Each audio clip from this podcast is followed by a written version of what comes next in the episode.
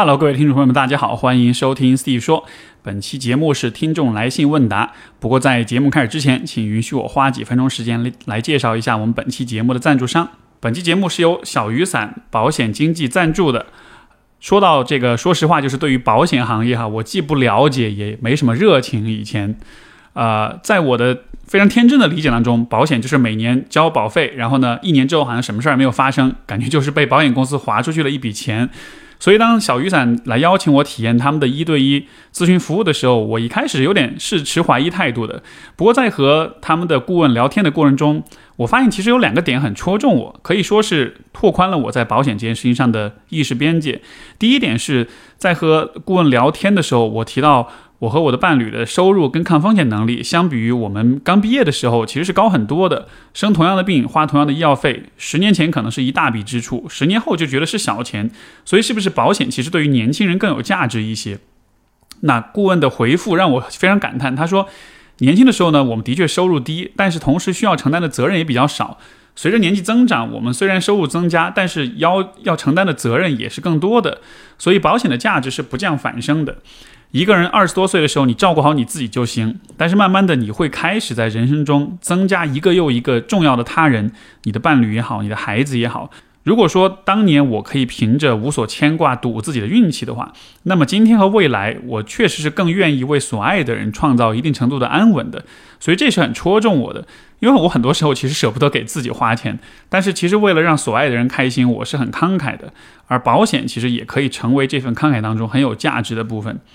第二点是聊到寿险跟意外险，啊，顾问告诉我，这样的险种实际上是对家庭责任的保障。假设有一天我出现了意外甚至死亡，其实也同时会转移很多家庭责任。比如我要是背了房贷车贷，那么家人是需要帮我偿还；比如有孩子和父母要赡养的话，也会因为这个原因就是难以继续履行。所以其实这样的保险就是避免在意外发生之后，家人除了承担心理上的伤痛之外，可以不需要。担心财务上的额外负担，我一直在节目里和大家讨论有关人生的混乱跟不确定性。但是当说到自己的时候，其实还是会因为自力偏差的影响啊，会高估自己的运气。伤病跟死亡其实都是人生一部分，我是很能够接纳和直面他们的。而寿险和意外险不过就是啊一种直面这些问题的经济手段。所以说我其实很感谢小雨伞的顾问啊，对我的这些提问的耐心解答，让我更深的理解了保险的价值跟意义。更重要的是，作为一个互联网保险服务平台，他们顾问并不代表某一家特定的保险公司，而是在了解了很多保险公司的产品之后，站在用户的立场为你定制适合你的保险配置方案。所以也会在充分了解你的个人情况之后，很坦诚客观地给你建议。告诉你哪些产品更适合你当下的情况，哪些产品是暂时不必要的。对于已经有的保险，通过他们的咨询还可以找到保费更低但是保障更完善的方案。还有就是各种复杂的保险条款以及购买和理赔的麻烦的流程，都可以通过小雨伞轻松的解决。那么，本着只给听众推荐好服务、好产品的原则，啊，我是在被小雨伞的服务和产品打动了之后，才答应了今天的这个推广的工作。呃，不论你是想要在五险一金之外购买商业保险，还是想优化现有的保险方案，还是像我一样作为自由职业者，需要给自己和家人定制全面的保险计划，这个地方我都向你推荐小雨伞的一对一咨询服务。这个价值六十八元的一对一咨询服务，我们就以一分钱这个几乎免费的价格推荐给各位听众。另外，这个地方没有任何的套路，咨询服务非常轻松，然后顾问也很耐心、很专业。不会给你任何的购买压力，啊，不论你最终做什么选择，我觉得哪怕是和顾问一起梳理一下你当下的健康、跟财务、跟职业和家庭关系这样一些情况，就是通过讨论保险方案来综合的看一看自己的当下跟未来，了解一下保险的意义和价值。就这其实也这样的一个对话本身，我觉得都是非常有价值的，啊。要获得这个福利的方式有两个方式。第一个方式，你可以在本期节目的简介当中找到相应的链接。那如果你找不到链接，第二种方式呢，就是直接关注公众号“小雨伞”，并且回复 Steve 说，除了可以得到这个几乎免费的咨询服务以外，啊，你还可以领取一份新冠疫情的赠险，另外还附赠了百万交通意外险。呃，这个推广我其实也没什么带货压力，我觉得只是希望刚好需要的朋友可以找到这个很不错的平台，而且呢，我决定推荐这个产品，确实是有一个很感性的原因，就是因为过去这段时间，不管是新冠疫情的回潮，还是全国各地的气象灾害，其实都让我非常揪心。啊，我会很担心我们节目的听众们也受到这些事件的影响。其实除了一直录节目之外，我感觉我能做的不多。所以说，这个地方把小雨伞推荐给各位熟悉又陌生的听众们，也算是呃我去给大家带来多一点支持和帮助的一种方式吧。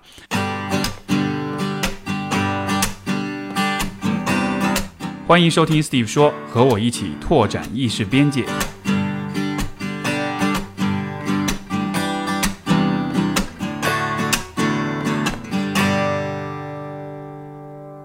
今天的第一封信来自 Caroline，她说：“Steve 你好，我很喜欢你的播客和文章，对我很有启发。然后有一件事情想请你帮我分析。我和初恋前男友在一起一年，他是他们专业的学霸大神，做实验写论文非常忙，几乎没有休息。大家评价都是优秀刻苦，有理想，人品好。但他对我只啊只有前两个月比较好，后面变忙了就开始冷淡，经常以科研为由拒绝和我见面。”后来还去了其他学校联培，变成异地恋。虽然我们都会聊天，但是总感觉像是打卡一样，很少有真正的交流，还用各种客观理由拒绝电话和视频。我越来越没有安全感，变得情绪化。但他是说在为我们的未来奋斗，要求我体谅他。我一有情绪，他就对我冷暴力，最多哄一哄，承诺一下。但问题没有真正解决，最后我忍无可忍分手，他也把所有错都归在我头上。明明他的很多举动让我非常受伤，很长一段时间我每天都要哭很久，还努力的不给他带来负担。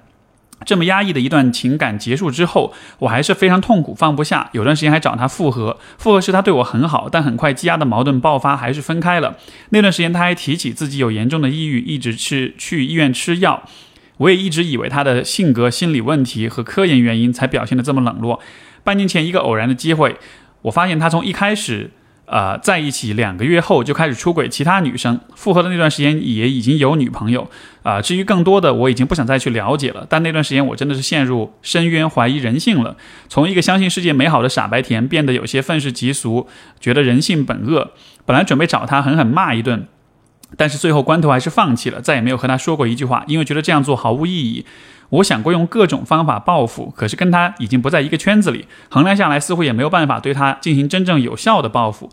而且可能对自己造成更大的伤害。最后结论都导向要自己努力变得更好，让他后悔，相信他不会幸福，会遭到报应。我也不是没有收获，感情中的痛苦让我几乎脱胎换骨，不断学习反思自己的原生家庭和成长经历，更知道自己是谁，想要什么，啊，变得更优秀，更爱自己了。但即便如此，我还是没有办法完全走出阴影。我有两个问题：一是怎么面对自己的报复心？如果让时间解决一切，相信因果报应，是不是太想自我安慰了呢？可是报复暂也暂时没有办法，啊，报复也暂时没有像样的办法。不报复又咽不下这口非常呃这口气，非常影响心情。二是虽然。后来约会的人都对我很好，但是我还是很恐惧亲密关系，怀疑自己永远无法真的看清和信任一个人。我前男友这种表里不一还伪装的特别好的人，只是个特例，还是在男性中是普遍的存在呢？加上各种新闻事件和舆论，大部分都是男性很渣的案例。理智上我也知道这不代表全部，但在心理上要怎么克服这种对男性的不信任呢？呃，这封信我在读在前面的。部分的时候，我就已经大约感觉到了后面会发生什么事情。呃，其实是非常，我觉得是非常典型的一种状况啊，就是两个人在一起之后，对方没有试图在和你在情感上建立联系。我觉得这个总体来说，在所有的情况下，这都是一个非常危险的信号。呃，那么就呃这位朋友提出的呃两个问题，我觉得有这么几个想要回应的地方。首先，第一个就是啊，许多人在亲密关系里面可能都会有。容易怀疑自己的部分，不管是因为呃天生的性格比较自责，是啊比较焦虑，比较容易多虑，还是说可能你从小接受的教育就老是告诉你你要想想你自己哪里做的不好，对吧？所以在亲密关系里，我们很多时候都会有这种，哎，是不是我哪里做错了？你看，哪怕是在这样一段，就是从我们旁人听上去显然是这个对方的问题这样一个情况之下，对吧？然后你还是会觉得是你有可能是你自己做错了，所以可能在这个过程中对自己肯定也是会有自我攻击，会有自我批判，甚至可能会有自我贬低，就是这样的自我怀疑，我觉得非常非常的普遍。可是你需要看明白的是，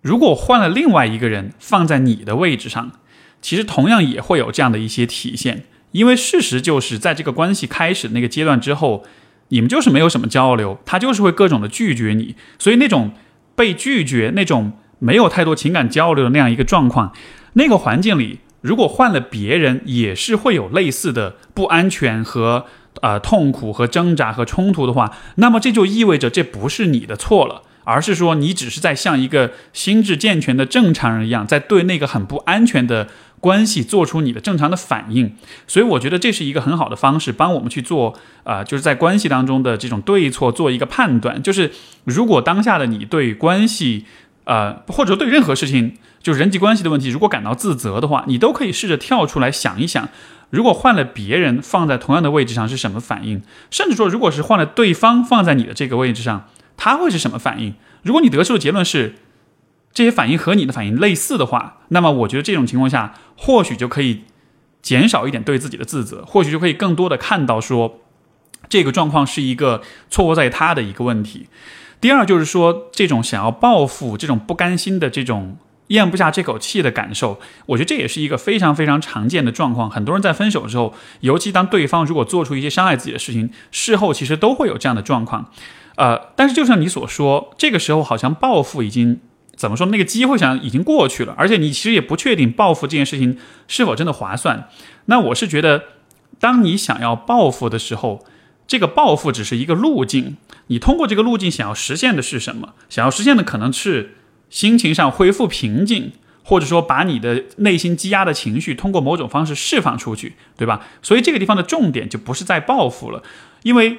如果我们可以通过报复去释放你的不甘心的情绪的话，如果我告诉你有其他的方式，甚至有更有效的方式去达到同样的目的，那你还会选择去报复吗？你可能就不会了。所以这个地方，我是觉得我们可以去思考的点就是，我们怎么样通过其他的方式，而且是更有效的方式，把你的这股气，把你的这个情绪给。抒发出去，因为如果真的是去报复的话，就像你所说，可能你还会付出代价，可能你还会，呃，这个呃，给你自己带来伤害。所以这样子看上去是发了气，但反过来你又承担更多的代价，所以反而是不划算的。那怎么去抒发这种情绪？呃，如果是在咨询当中有来访者类带给我带来一个类似的一个状况，我通常会做的事情，其实就会是和他一起去回顾整个关系的进程。去梳理前所有这些事情的前因后果，去帮助他看清楚，在这个事情当中到底是哪里出了问题，到底是谁出了错。尤其是在你所提到这一类型的状况，就是当对方明显错误在他，然后却还一直把错误归在你头上的时候，这种关系分手之后会有很多的情绪，很多不甘心，很多受伤和愤怒的感受。而这些感受，在我看来，要化解这些情绪的话，可能更多的就是需要去。啊，重建你自己对这个事情的立场，因为真正让你愤怒的，实际上是就是一方面，你心中你自己在很感性的、很直觉的部分，你其实对这个关系是有你自己的判断的；但另外一方面，又因为对方有向你灌输了一些他的看法、他的立场，而你刚好又因为很在意这段关系，或者说呃很呃很想要和他亲近。所以你就会忍不住要去认同他的看法，就这这个是我觉得人性当中自然会有的一个规律。我们很在乎一个人，我们很重视一个人，我们就很想要去主动的在观念上、在认知上靠近他，从而我们就会去想要呃去把他们的思想也放到我们的脑子里。但是如果对方的思想、对方的看法本身是错误的，甚至说是不利于你的的话，这个造成的结果就是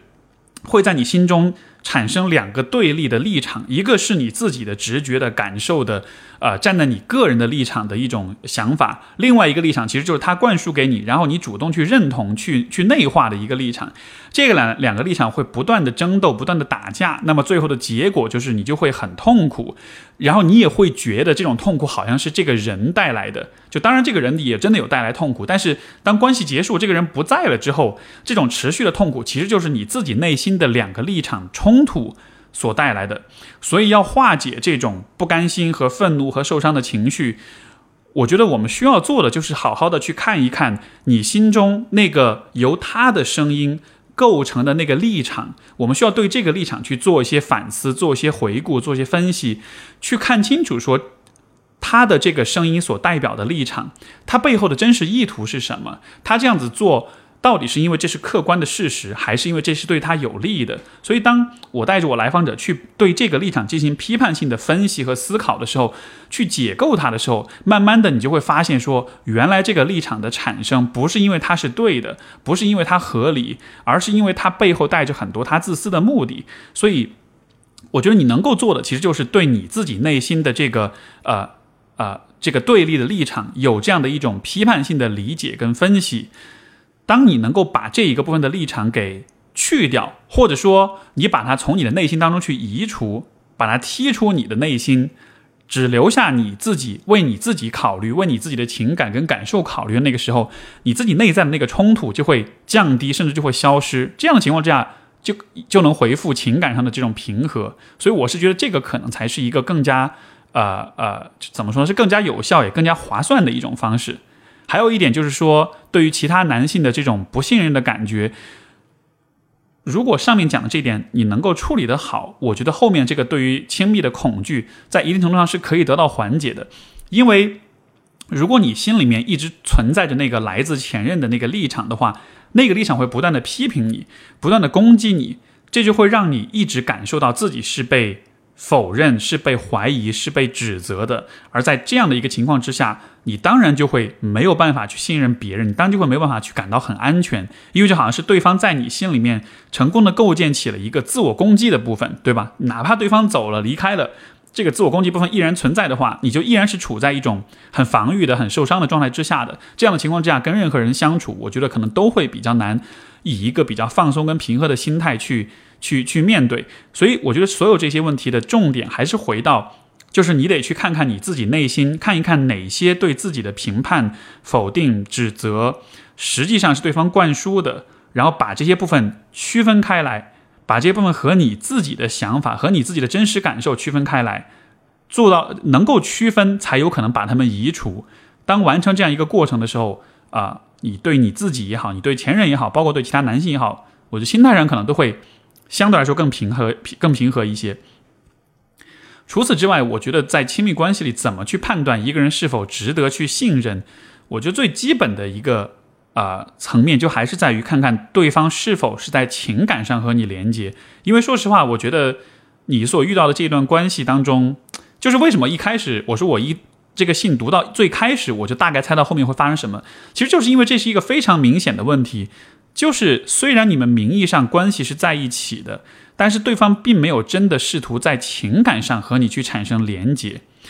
如果一个人愿意在情感上和你产生连接，意味着他会在情感上去回应你，他会去体谅你的感受，他也会向你表露他的感受。因为我们向别人表露我们的感受，我们和别人在情感上有流动、有连接，这个其实是一个。对两个人来说都有点冒险的事情，对吧？你敞开你的内心，我愿意把我内心敞开给你，那这对我来说是有点冒险的。但是因为我很爱你，因为我很在乎你，我想要跟你亲近，所以我才敞开我的内心。所以当他没有敞开内心，当他还是一个比较理性的，呃，像打卡一样比较机械的，以各种理由搪塞你，然后各种呃很疏远、很冷漠的方式来处理这个关系的时候，其实就说明他没有打开内心，也就意味着他不愿意为了你们的这个关系而冒险。而在这样的情况之下，我觉得其实是。相对还是比较容易去判断，那说明他对这个关系可能真的就是没有那么的重视。所以这样情况下，我觉得在一开始其实也许警钟就应该敲起来的，或者说当以后你在遇到其他的男性的时候，至少一个最基本的判断方式就是看一看这个男这个对方是否愿意在你面前多少有些敞开心扉。当然，我不是说只要敞开心扉的就一定可以信任，这当中又有很多更复杂问题。但是至少在最基本的层面上。你需要去找一个愿意敞开心扉的人，哪怕敞开了之后发现不合适，但是他至少得有那种愿意冒一点险的那种意愿，这样子的话才算是在诚意上是一个合格的选择。所以，这是一些对这个问题的呃思考，希望对你有启发。啊，我们的下一封信来自一位啊萝卜，他说这是我的一个朋友的事情啊，不知道是不是自己多管闲事，但是我作为一个同样三十岁的人感到很无解，想问问你，呃，S 是我的大学同学，最近聊起一些感情的事来，啊，本来以为是呃，本来就是我以前隔壁寝室的朋友，于是就多聊了聊。我时常发现他在感情里，呃，很不自信，总觉得别人不喜欢他。我原本以为是他家庭造成他的不自信，直到前几天发现问题比较严重。上午我给他发微信说邮寄了一个小小的儿童节礼物，他还很开心的跟我说呃收到了，谢谢你，我也送你一份。后来下午。啊！突然说话语气就变得很差，然后说话的时候感觉带着脾气。我就问另一个朋友 A，也是他的密友，说他发生什么事情了。然后 A 跟我说，他经常这样，基本上是，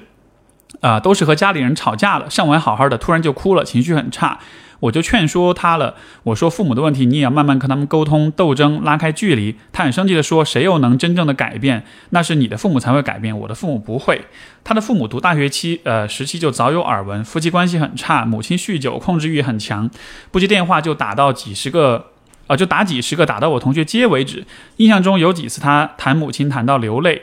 啊，跟他和他密友 A 聊过之后，我发现他和母亲的关系都犹如斯德哥尔摩综合症一般，很亲密，但是母亲却在伤害他。如果不按照他要的要求去做，他的母亲就动不动要求自杀、摔酒瓶，父亲也不打算管他们的死活。而他的要求，在我看来都非常的呃呃啼笑皆非。比如他母亲，呃，觉得去银行比比当律师挣钱，就一定要叫他去银行。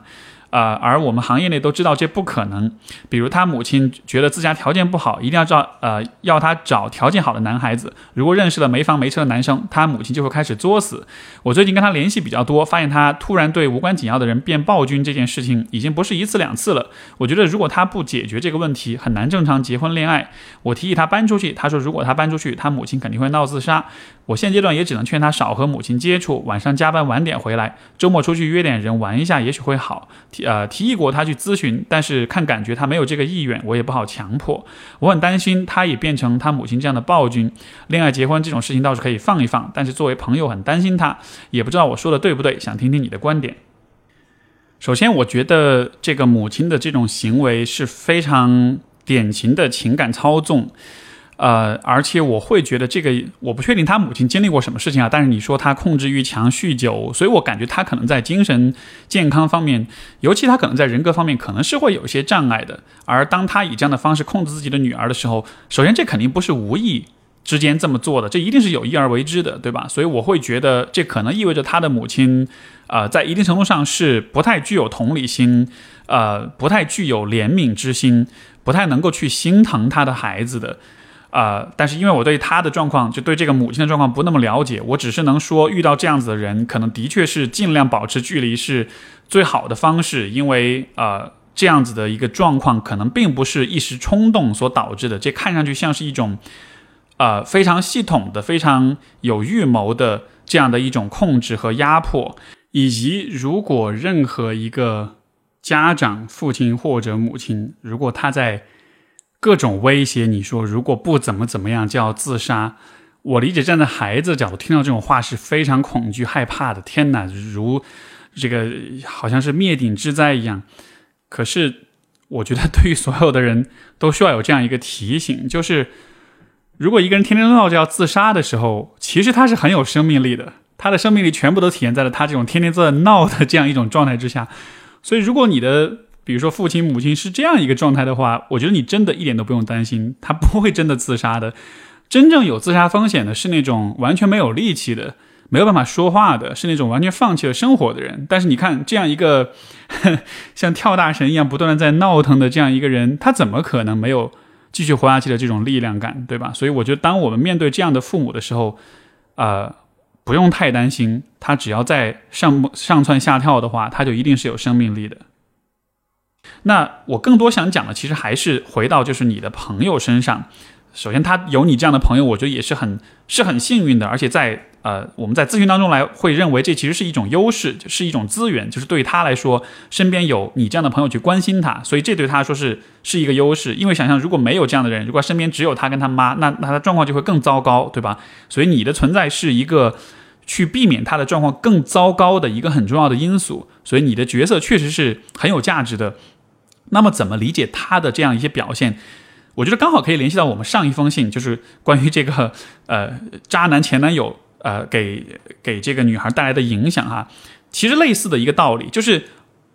在我们，你可以想象，就是在我们内心有我们自己的一个声音，自己的一个立场。这个声音是哪儿来的呢？是我们自己的直觉、跟情感、跟自我所形成的一个很自发的、很天然的属于自己的声音。但是同时，我们因为要和别人相处，比如说女儿要和父母相处，在这种很亲近的关系里，我们就自然而然的想要去通过接纳、通过内化别人的立场、别人的想法。来以此达成共识，让关系变得更亲近。所以，对于你的朋友来说，在他身上发生的事情，就是因为有这样一个母亲，因为长期的又生活在一起，那么可能就是他的母亲也在他的心中建立起了一个立场、一个声音。而你想想看，这个声音是什么样的？我们可以先看看他的母亲是什么样的，对吧？呃，摔酒瓶，威胁自杀。然后非常的像暴君一样，非情绪非常的起伏，非常的波动，啊，对于人有非常多的这种伤害在这儿，所以你你你可以理解为，就好像是他母亲通过所有的这些言行举止，就把那个就把这个很伤害的暴君一样的形象植入到他的内心了，而经过经年累月的强化之后，他的内心也产生了这样一个非常暴君的小一个小人儿，所以当每次你的朋友他变得有点像他妈的时候。其实就是他内心的这个很暴君的这个小人在产生作用，因为这一个小人已经彻底的把他自己的那个属于他自己的那个声音完全给压下去了，或者说只有在有些时候啊，这个这个他自己的这个小人才能稍微冒出来一下，比如说呃谈到母亲的时候会流泪，对吧？那这意味着这个小人是很他自己的这个小人可能是。很难过，是很伤心的。又比如说，他收到你的礼物很开心，那么这也是因为他这个小人感觉到了来自你的善意。但就是当他的情绪很差的时候，你可以理解为都像是，就是说，这这不是他在，不是你的朋友在对你发情脾气，而是他的母亲在以他这个人为一个代理，一个媒介，通过他这个人来来来抒发他的这种情绪。所以这样子去看问题，我觉得。有一个很重要的价值，就是作为身边的朋友的话，你就不会那么的呃，去把他对你的脾气当做是一个针对你个人的一个事情，你就可以知道说他的这种情绪表现，其实不是来自他这个人的，而是因为他心里面那个那个母亲的那个冷酷的暴君的角色在发挥作用。而比如说在咨询当中，如果我有这样的来访者。我会做的事情可能是什么呢？一方面，当然我会去试图去对抗，或者说至少去和那个暴君的小儿保持距离；而另一个方面，其实啊，我们同样可以做，甚至更有价值的一件事情，其实就是更多的去支持他自己内心的那个小人，就是那个属于他自己的那个直觉的、自发的、感性的自我。这个声音很弱，所以那个外来的声音才会很强。但如果我们有可能把这个内在的声音，让他。培育他，让他发展，让他成长，让他变得更更强一些，更有力量一些，更能够表达出来一些。那么，那个外来的小人可能就没有那么多的空间，可以这么的肆意，这么的任性，这么的放肆。而怎么去培养他这个内在的这个小人呢？其实我们通过他的生活经历就可以看到，为什么他自己的那个小人会比较弱呢？因为他没有被温柔的对待，因为他没有在情感上得到呵护，对吧？任何一个人在情感上没有被温柔的对待跟呵护，没有被关怀，没有被爱的话，他自己心里那个小人就像是缺乏养分一样，他也都会就是发育的很差，或者说没有办法成长为一个很很很有力量、一个呃呃很有很有勇气、很有存在感的这样一个部分。所以说。作为朋友的话，可能能够做的事情就是更多的是去看见他的这个部分。虽然这个部分不会经常出来，虽然很多时候会被另外那个外来的小儿给盖过，但是，呃，作为朋友，如果想要对他提供支持，就还是得无论如何都相信，并且看见，并且啊坚持去看到他自己的那一个小人儿的部分。每当你们互动聊天，包括他在发脾气的时候，包括他在两个人发生矛盾的时候。你都尽你所能的去把注意力放在他的那个温柔的、感性的情感的那个小人身上，你都尽你所能的去呼唤那一个部分，而不是去和他这个暴君的部分去对抗。因为你和他在对抗的时候，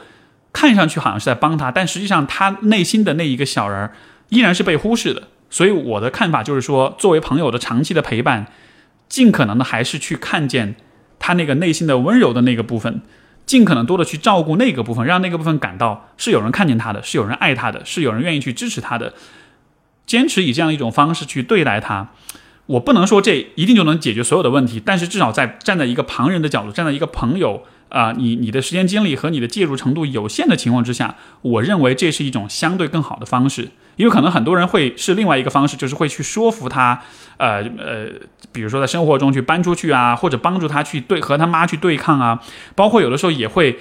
和他心里面那个外来的小人去对抗。所有这些对抗看上去好像是在做某种形式的反抗，但是就没有看到说这个地方真正需要关注的，包括他一直以来都不被关注的是他自己内心的那个部分。所以我是觉得。尽可能去关注那个内心的部分，不要被这个外在的暴君和这些冲突和所有的这些 drama 给把注意力转移走了。因为有的时候，我们之所以那么关注这一个 drama 的部分，恰恰是因为有了这个 drama，我们才能，呃，怎么说呢？好像对他的忽视才变得理所当然，就好像是他的母亲有了那个威胁要自杀的 drama 之后。他也好，他的母亲也好，好像才有了一个理所当然的理由，不去关注他的那个内心的脆弱面。所以就好像是那个闹自杀的部分，它其实像是一种，呃，非常 attention seeking，非常这个呃渴望被关注的部分，占了所有的戏份，占了所有的舞台，所有的呃呃整个的这个注意力都完全被吸引过去了，以至于。你的朋友他内心的那个柔软的部分是一直被忽视的，所以我觉得你不要被这个部分给呃引诱，不要被他给魅惑，而是看到说对他这个人内心的关注才是最终的真正有意义的出路。所以这个是提供一个思路吧，我希望是对你们是有帮助的。我们的下一封信来自 Nancy，她说我最近遇到一些情感的困扰。大家都觉得移情别恋很遭唾弃，我也意识到这样的做法非常错误和伤害他人。我也陷入到这样的漩涡中无法自拔，也没办法维持长久的亲密关系。享受被爱和爱人的感受，我很痛苦。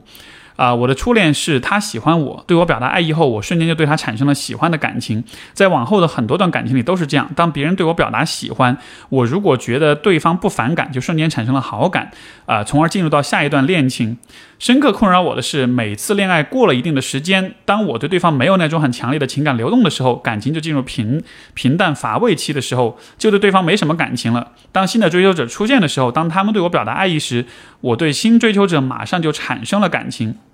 然后马上对前任一点感觉都没有了，甚至会很反感，然后分手。我总无数次的移情别恋，无数次的伤害，呃，爱我的人。我觉得这样的情况非常糟糕，但是情感上又无法控制，好像内心一直在追求一种啊恋爱初期的感觉，那种感觉让我觉得是温暖的、甜蜜、幸福、快乐，被被爱包围的。恋爱进去到平淡期的爱，让我感觉感觉不到幸福和温暖。这样在不同的人身上寻找这种虚无缥缈又随时逝去的感觉，我觉得这样的状态也没办法进入到婚姻当中。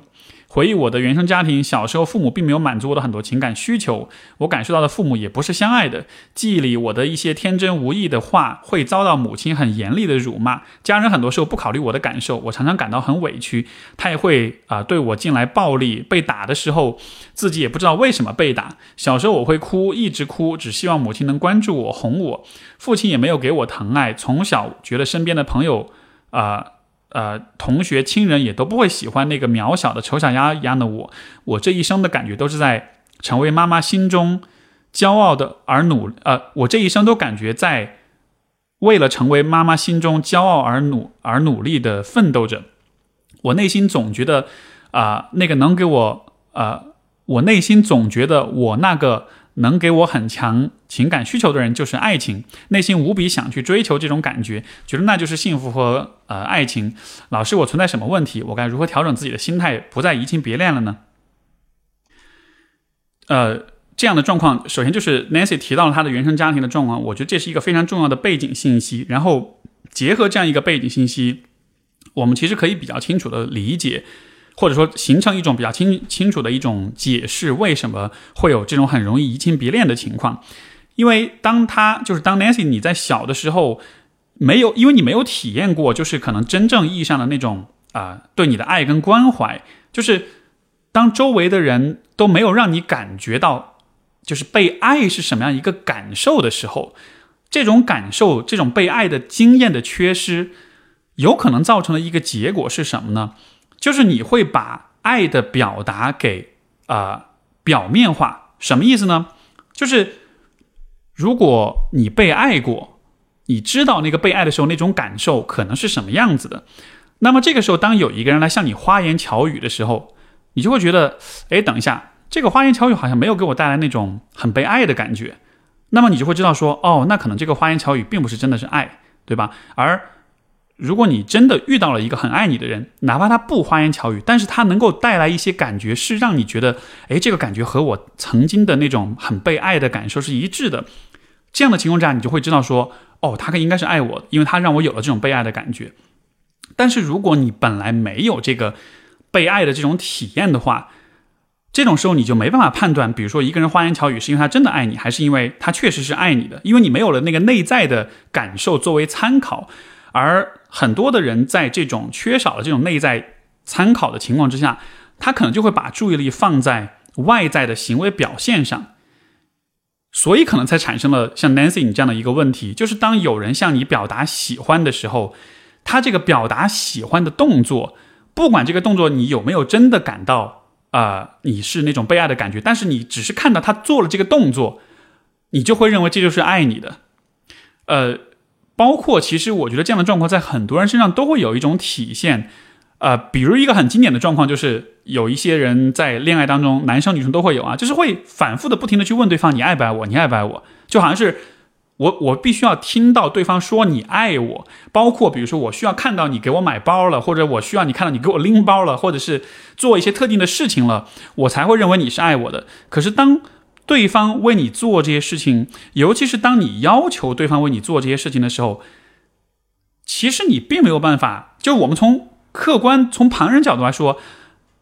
对方为你做这些事情和他是否真的爱你，其实没有必然的联系。甚至于，我是很可以，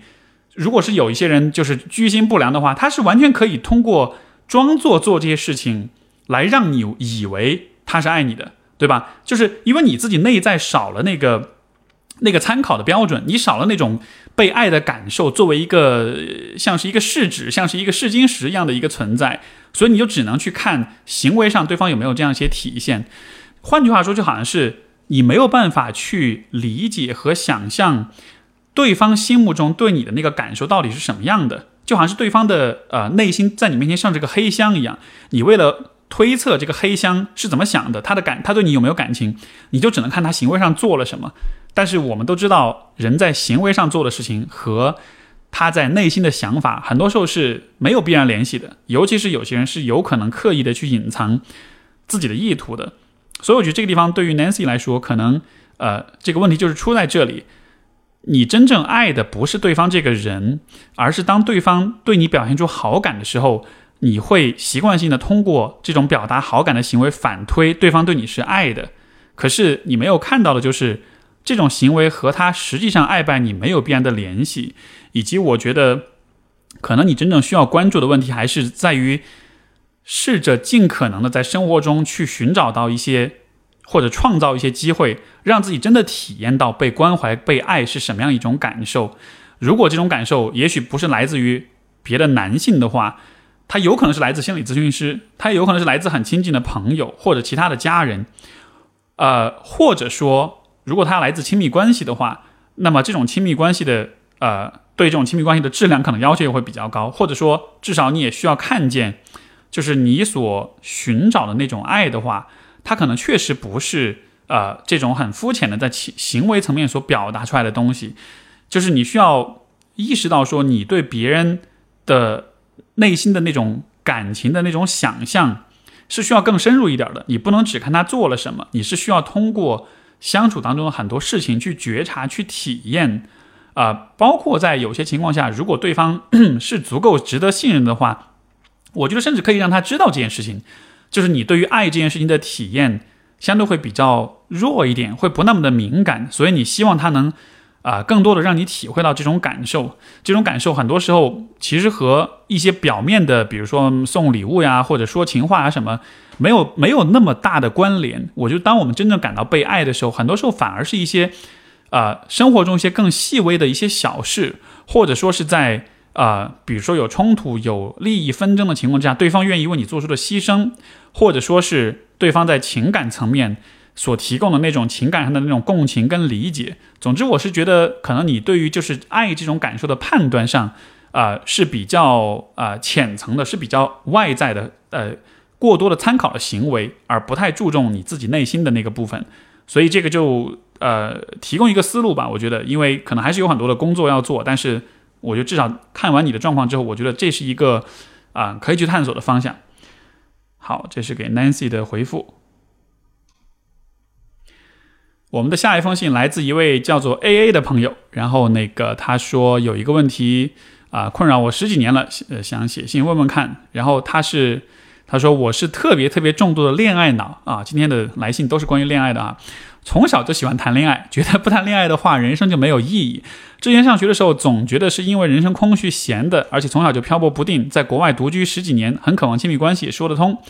但现在毕业找了很好的工作，上司很看重我，生活也稳定顺利。小时候和父母关系不好，但是经过十几年的战争与和解，现在关系非常好了。和前男友分手一个月了，分手原因是我烦了，可能一开始我也只是为了找个。”找个人喜欢我才谈的恋爱，最近又陷入了没人喜欢我、没人追我、我一文不值的深渊，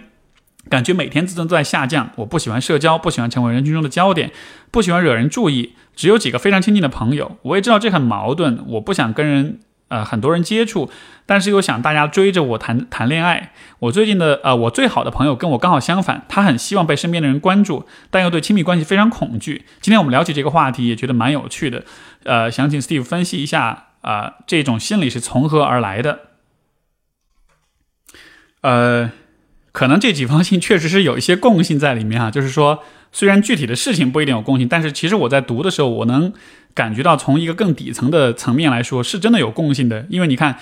呃，这个 A A 说最近陷入了没有人喜欢我、没有人追我、一文不值的深渊。这个没有人喜欢我、没有人追我、一文不值。有没有注意到，其实这个部分和前面两封信里面所讲到的那个那个外来的声音，那个很暴君的，啊，那个压迫自己的那个声音，其实是非常像的，对吧？这其实是很多很多人都会遇到的一个状况，就是我们内心是有自己，又回到小人的理论了哈，内心是有一个内在的小人的，然后但是。当我们在成长经历中，身边人对我们会产生各种各样的影响，尤其是父母。像这个 A A 也提到，小时候跟父母关系不好，那经过十几年战争啊、和解啊什么的，虽然现在好了，但是你小时候父母在你心目中所建立起来的那个声音，它已经成型了。而这个声音可能不是说，因为当下关系和解了，这个声音就会消失。所以，当你说你陷入没人喜欢我、没人追我的这个部分的时候，你需要看见，就是这一个部分，并不是你对你自己的一个客观和真实的评价，这个部分是外来的，这个部分是因为过往的生活经历给你造成的耳濡目染的影响，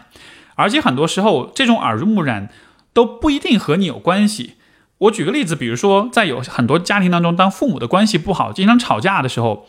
然后呢，因为孩子他站在小孩子角度，他不能理解。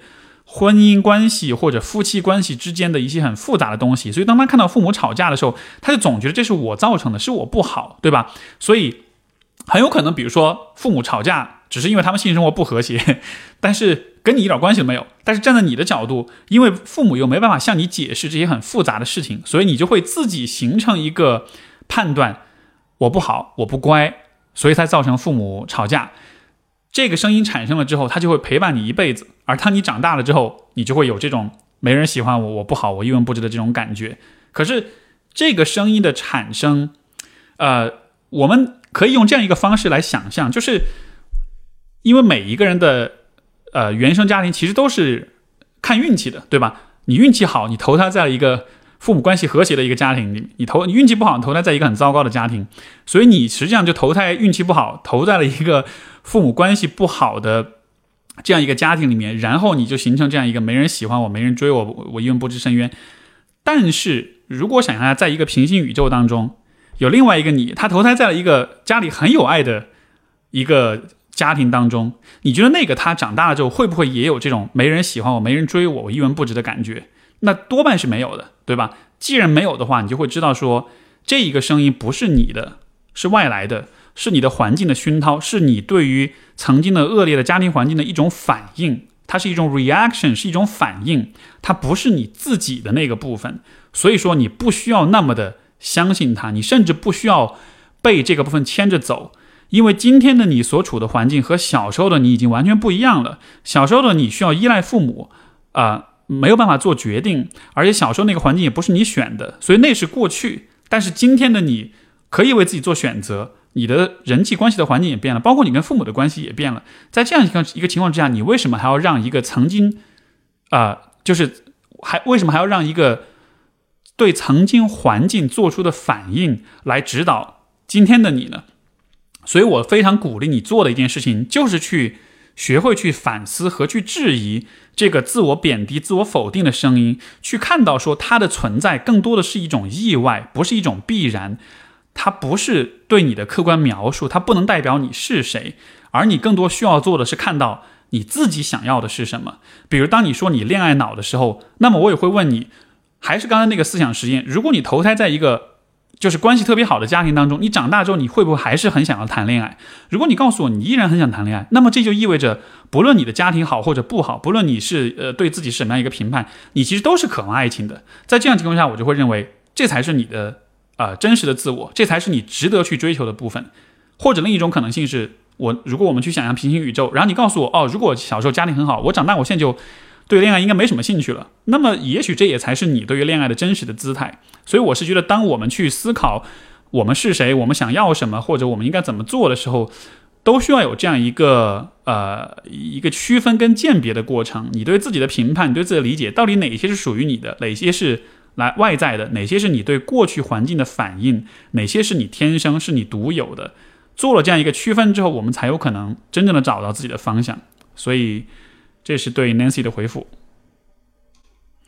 我们的下一封信来自一位叫 Sander 的朋友，他说：“啊，想请教您一个一直困扰我的问题，就是我发现好像我在生活、工作、感情中对他人的控制欲很强。啊，括号我不确定这是不是控制欲。括号完，我平时还算一个比较喜欢反思自己的人，所以在和他人的相处过程中，我发现自己对他人啊不信任，呃。”任何事情都喜欢自己亲力亲为，在做事的过程中不喜欢把别人参与进来，更不喜欢自己做好的东西被别人修改。别人在做什么事情的时候，我也很容易好人为师去指手画脚，甚至直接把他在做的事情抢过来自己做等等。最近我有慢慢在强迫自己改变，尝试着去信任别人，不去指手画脚，把自己做不完的或者做不好的工作交给别人。啊，效果还不错，但是这样的成效仅限于工作和生活层面，在感情方面却毫无进展。我最近有一个有好感的女孩子，两个人性格也合适，最近发展不错。但是关系在慢慢拉近的同时，我自身的控制欲也在慢慢增长。她是个很好相处的人，所以平时的人际交往中是个很受欢迎的女孩子。平时她和一些男生关系稍微近一点，我就会生气。最近她要搬家，因为东西不是很多，我就劝她不要找搬家公司，我可以去帮她搬。她答应了，但是也顺便找了我们小圈子里另外一个和我们关系都比较好的男生来帮忙。我也知道东西虽然不多，但我一个人搬肯定会费劲，而且我也知道她肯定只是单纯找那个男生过来帮忙的。但是我心里就是很不舒服，类似于因为这样的小事情生气还有很多很多次。我确定自己不是一个会使用身体上的暴力去对待伴侣的人，但是我的确会使用冷暴力去对待亲近的人。我上一段感情结束就是因为啊呃引呃因为一些引发我嫉妒情绪的鸡毛蒜皮的小事而对前女友使用冷暴力。那那一次我还在上高中，当时分手只是觉得两人性格不合适，后来才慢慢发现自己对前女友的冷暴力是造成那段关系结束最大的罪魁祸首，一直感到非常愧疚。上一段关系已经结束很久了，本以为自己在这方面有成长，不再那么幼稚了，但是如今发现自己还像个小孩子一样。唯有想到自己这些方面的问题。啊，可能是来自我控制欲也很强的父亲，还有我的自卑心理。不管怎么样，我不想这一段感情再重蹈覆辙。如果这一次我还是会因为这些事情吃醋，还是喜欢自己给自己喜欢的人造成伤害，那我宁可不去开始这段感情。但这一次我错过了，那下次、下下次又该怎么办呢？所以想问您，我对自己的问题分析对吗？这种已经影响到感情生活的问题，需要去做心理咨询吗？这个地方，我觉得有一个思路，就是说，当人们有偏执、有控制，啊，非常执念于某些东西的时候，这显然是一种非理性的一种状态，对吧？而为什么人会有这样的非理性的状态呢？尤其是在控制欲这个问题上，我觉得通常情况下，很强的控制欲背后，其实都是很强的恐惧。那因为你没有讲很多你父亲的控制欲是怎么样一回事，但是我会有一种推测，呃，包括就是我对你自己的推测，你自己也可以试着去呃觉察一下你自己的那个想法，就是在那个控制欲背后隐藏的是什么。如果你不去控制，如果你不去把握所有的事情，如果事情有可能不如你所愿，或者失控，或者没有按照你想的方向去走，你会有什么样的感觉？我猜想很多时候你都会发现，你会害怕。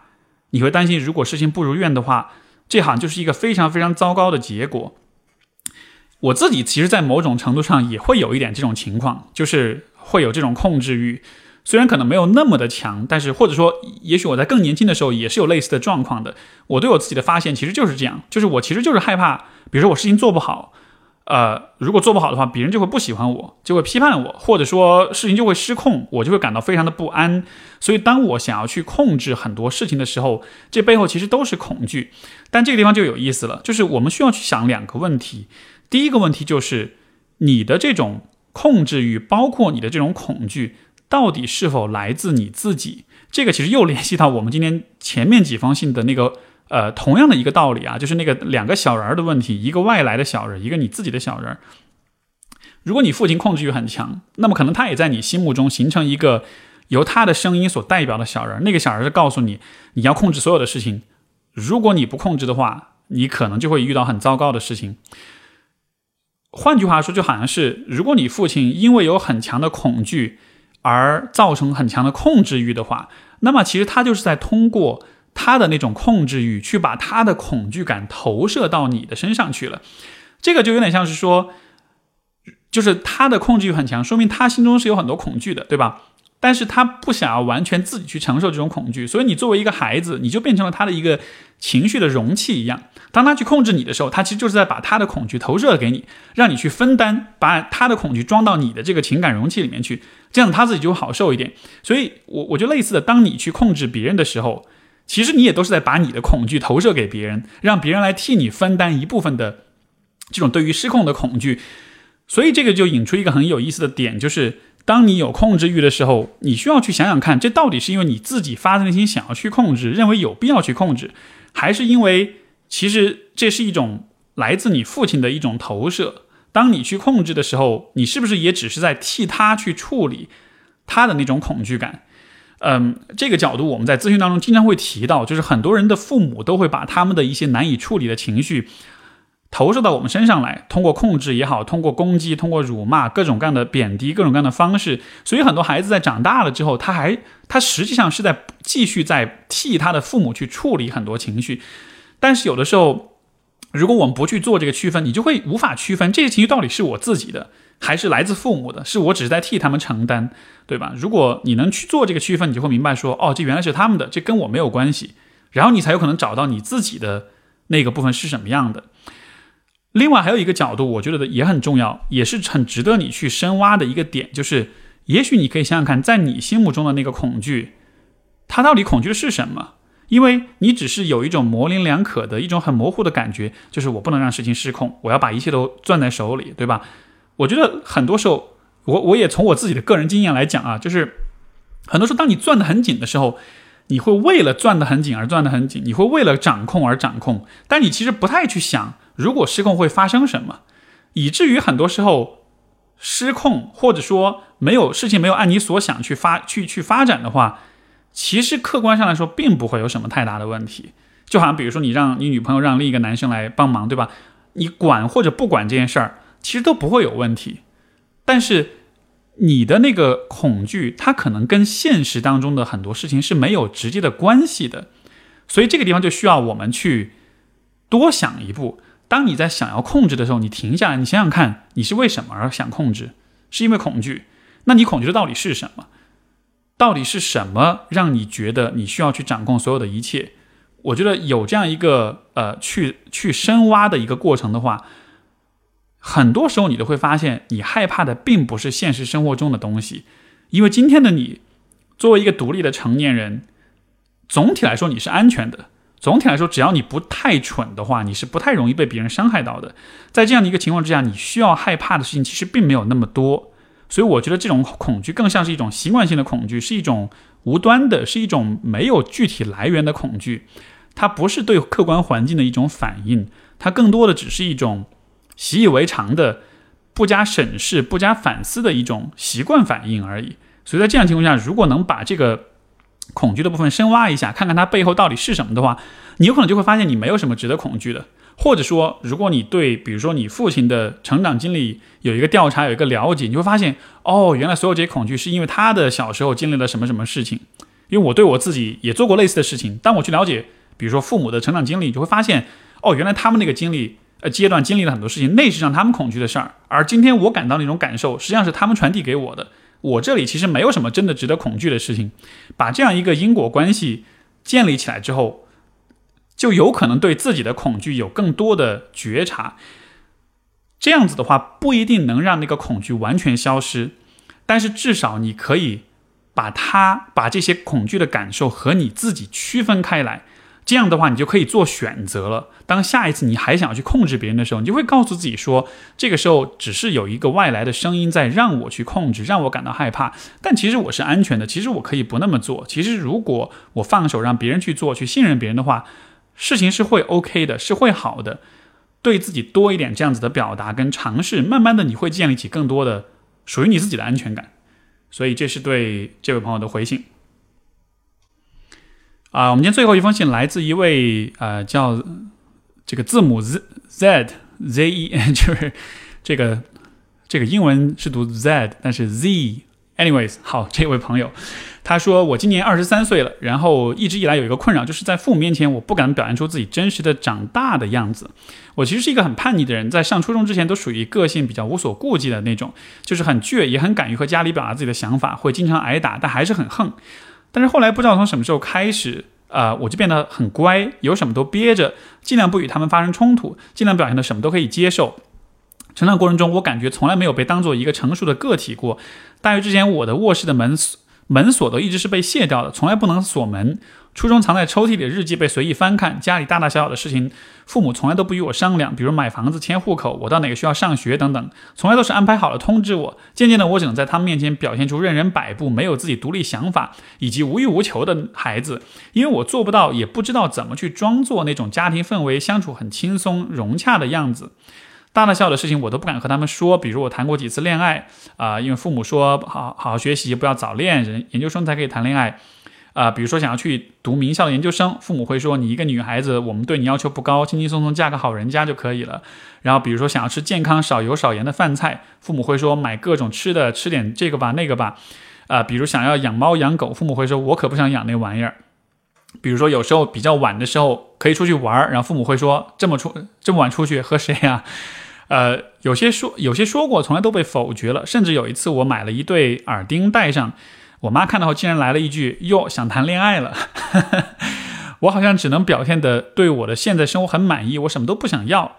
我逐渐表现的像个自理能力不足的婴儿，只能衣来伸手、饭来张口，才能让他们觉得我是那个听话的孩子。或许当我经济独立，自己搬出去之后，可以解决一些问题。但我现在想说，至少现在我的感觉是我整个人都像被一层保鲜膜给裹住，不能透气。除此之外，我家里人说话总是喜欢用反问句，每个人都喜欢居高临下的语气，显示自己是最厉害的那个，好像只有互相嘲讽、挑刺、互相呛，才能够显出自己的优越性。我深深厌恶这种对话，可是我发现自己一开口也满是嘲讽。这些事情让我对于自己啊，处于想要改变却又害怕改变之中。我感觉已经很久很久没有痛痛快快做自己了，和外人相处也一直缩着、唯唯诺诺，用力去扮演一个我什么都可以、不给任何人添麻烦的 nobody。我很羡慕从高中就敢让父母知道自己谈恋爱的闺蜜，很羡慕敢啊呃染很跳的头发，敢和姐妹去蹦迪的室友，很羡慕那些做网瘾少年的人。我似乎没有这些打引号的不良习惯，我只是不能。我该怎么做呢？我真的很想要真正的开心，哪怕只是有些时候。呃，其实首先这个这位朋友提到，就是大学之前卧室一直门是被卸掉，从来不能锁门。我觉得这其实是一个非常经典的啊，一个在家庭关系当中那种边界感缺失的一个状况。这个问题在家里不能锁门。其实我以前的公众号发过一篇文章，各位如果有兴趣呢，可以去我的公众号啊回复“锁房门”这三个字，我会设置一个自动回复，你可以去看看那篇文章所讲的。呃，因为虽然在很多家庭当中，锁房门只是一个看上去很形式化的、一个很细节的一个很琐碎的一个事儿，但是它其实象征的，它其实非常有象征意义。因为，呃，那篇文章我的它标题叫做“为什么锁房门有利于人格发展”，就是这个这个好处或者它的功能就在于你的房门能够锁，你能有一个独立的属于自己的空间，有自己的隐私。这不光只是一个物理上的隐私和边界，它在心理上也会创造一种边界感，就好像是你的自我就有一个去产生的空间了。如果你没有秘密，如果你没有隐私的话，你就没有办法拥有完全属于你自己的想法，因为随时都有人会进来看你在想什么，你在做什么。这样的情况之下，你自己的意志啊就没有办法体现出来了。所以在所以说，当你没有办法锁门的时候，呃，包括。呃，就是不锁门，这可能只是你父母对待你的诸多事情当中的一个部分而已。我觉得以这个事情为代表，可能整体你的父母对待你的那种教育方式，其实就是不尊重你的自我，不尊重你的隐私，以及不给你空间去啊发展出你自己的意志。而他们这样子做啊，从他们的角度，可能带来的一个好处是你会很顺从，你会很听话，而这个可能对于他们来说。也许是让他们的对你的管理比较省事儿、比较轻松，也许是这样比较顺从，他们会比较有满足感，甚至是比较有那种呃自鸣得意的感觉。就这个这个动机，我不确定是什么，但是呃，我能够确定的是，他们并没有真正把重点放在去鼓励你成长、去培养起你的独立的自由意志和独立人格上面。虽然拥有独立人格、自由意志对于一个人在社会当中是非常重要的，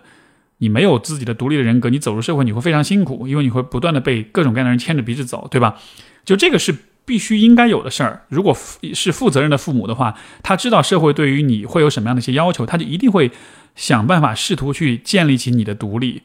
但是似乎这个你的家人是不那么有兴趣去做这件事情的。那我不知道他们的意图是什么，有可能是他们的教养当中的误区，也有可能是在偷懒，也有可能其他的一些原因。但不管是什么，我觉得最终导致的结果，其实就是他没有建立起你的独立性，因为你自己都不拥有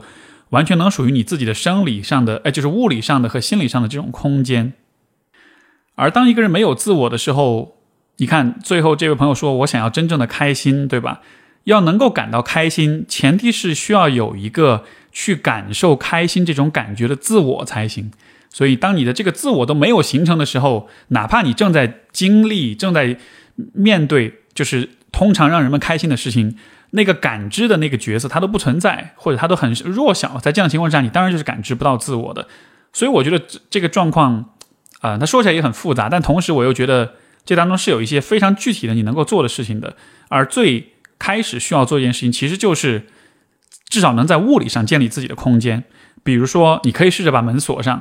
比如说，你可以试着去买一个带锁的日记本；呃，比如说，你可以在你的手机上上开密码，然后做一个呃电子的这种呃密码保护的这种日记本，就是尽可能在生活中给自己创造隐私的、没有人能够进去的空间，能够创造那种由你来把守的那种边界。你可以试着，比如说，在你的日记当中去自由的去表达、去写你的想法。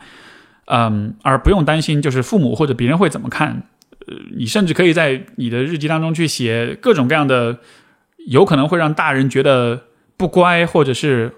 坏孩子，或者是呃大逆不道的这种语言，其实都可以。我觉得这地方的重点就是在于通过这样一些小的事情，去给自己逐渐的建立起这样一种感觉，就是我也是有隐私的，我也是有完全属于自己的这样一个部分的。呃，最终其实我觉得。呃，是我们追求的，其实是在精神上，在心理上，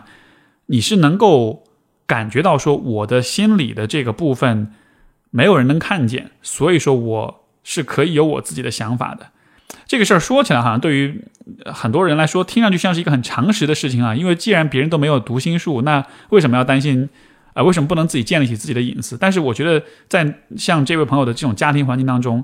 生活的时间比较久的话，我觉得的确可能会产生这样一个问题，就是一种呃缓慢的一种熏陶的慢慢形成的这样一种习惯性的没有自我的状况，而与这个状况相对立的情况就是，我心里可以想任何事情，甚至可以是那种表面笑嘻嘻，心中那什么什么什么 那样的一种一种情况，对吧？因为因为当你逐渐的在这个事情上各种尝试跟实验之后，你会发现，其实人们不会知道你在想什么，所以你是完完全全可以有那个自由去拥有自己的想法的，而也就意味着你的自我是完全有可能就是很真实的存在的。而当你的自我存在了之后，你也就有可能去。做你自己喜欢的事情，体验会让你开心的那些事情了。所以我觉得这个是这样一个状况，我们可以从最小的那些可以做的事情开始，锁门也好，写日记也好，拥有自己的选择，拥有自己的想法。OK，这个就是我们这一期节目所有的来信，感谢各位的收听，我们下期节目再见，拜拜。